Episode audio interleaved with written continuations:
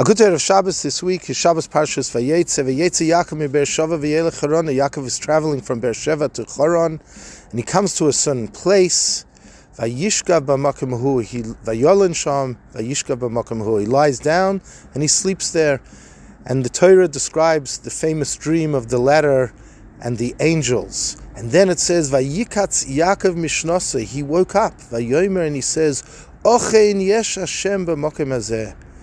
In fact, there is a God here, meaning it was the place of the Beis Hamikdash. Vanoichi lo yodati, and I didn't know this, and I went to sleep. Now, of course, Yaakov knew Hashem was there. So what do you mean he didn't know Vanoichi lo yodati? So the Rav reads it in a different fashion, and it's a lesson in Avodas Hashem.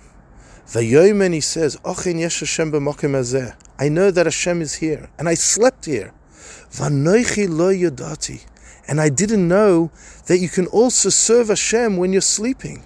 That to me is a chiddush. I knew I used to be in Shem ve'ever. I was in his yeshiva and I was learning Torah and davening. That I knew is a way in serving Hashem.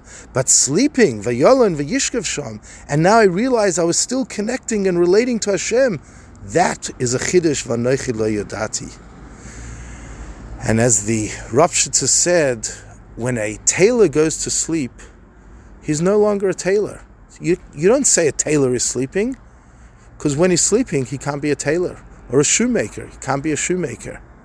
But when a yid sleeps, a yid is sleeping, because even when we're sleeping or doing any of our other material interactions with the world, we can also serve Hashem. Good Shabbos.